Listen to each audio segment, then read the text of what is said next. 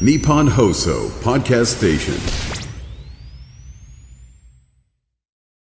今週は東京都病院協会会長で東京都医師会顧問平成立石病院の井ノ口正隆さんをお迎えしております。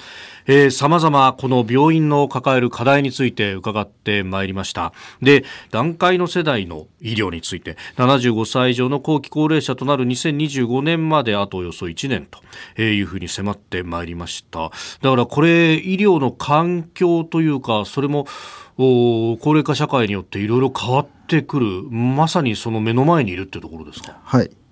もう始まってると言ってもいいぐらいの状況だと思うんですけれどもあ、はい、あのやっぱり今国で進めているのは地域包括ケアシステムっていうのがあるんですけれどもこれはあのできるだけあの在宅で過ごしていただこうと。ご高齢者にはね、はい。まあ、合言葉としてはあのほぼ在宅時々入院なんて言い方があるんですけれども。このあの、まあ、入院医療もそのご高齢者を見ていくためには必要なものであるということもそこに含まれてるんですね。在宅だけで全て何とかできるっていうわけではなくて、はい、でそうすると在宅の方たち在宅を見てサービスを提供している方たちと入院の我々あの病院がですね入院を提供するわけですけれども、はいこここの連携がすごく大事になりますね。であのこのネットワークをしっかり作っていく必要があると思います。であの今後はですねあの医師会も一生懸命進めてますけれどもかかりつけ医機能というものをしっかり確実していただいて、はい、そのかかりつけ医たちと我々入院の病院とが連携を取っていく。ということが必要になると思います。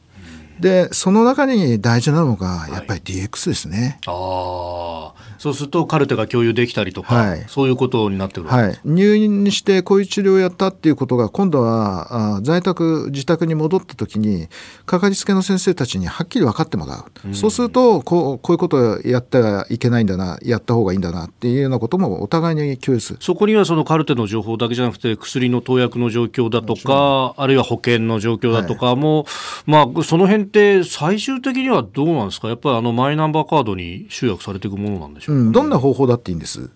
僕たちにしてみれば。まずはあの A 病院と B 病院がきちんと連絡が取れるそのネット体制だとか、はい、その A 病院 B 病院と地域がまた連絡できるネット網みたいなのもお互いに閲覧できる状態にならないといけないんですよ。これがねあの、うん、使ってる会社によって電子カルテも形が違うとかなんとかとかって、まあねそれこそあの医師会でもそこをなんとかしようって一生懸命やってらっしゃいますが。それはまああの東京都医師会であの東京総合医療ネットワークっていうのをやってますけれども、はい、まあ、まさにあの発想なんですね、えー、それをさらにこう広げてケアマネージャーさんも見られるし、はいはい、ね、理学療法士さんも見られるしっていうのを、はい、本当は作んなきゃいけないし。そうですね。個人情報にかなりきついあの高度な個人情報になりますので、はい、制限をしっかりつけながら、うんうん、まあ、安全な環境で見れるっていう、まあ、これはだから結構あの課題としては大きな難しい問題なんですけども、うん、これを進めないといけないですね。先生でもご覧になっててこれは道のりは長そうだなと思うんですがいつ頃までにとかっていうのはありますか？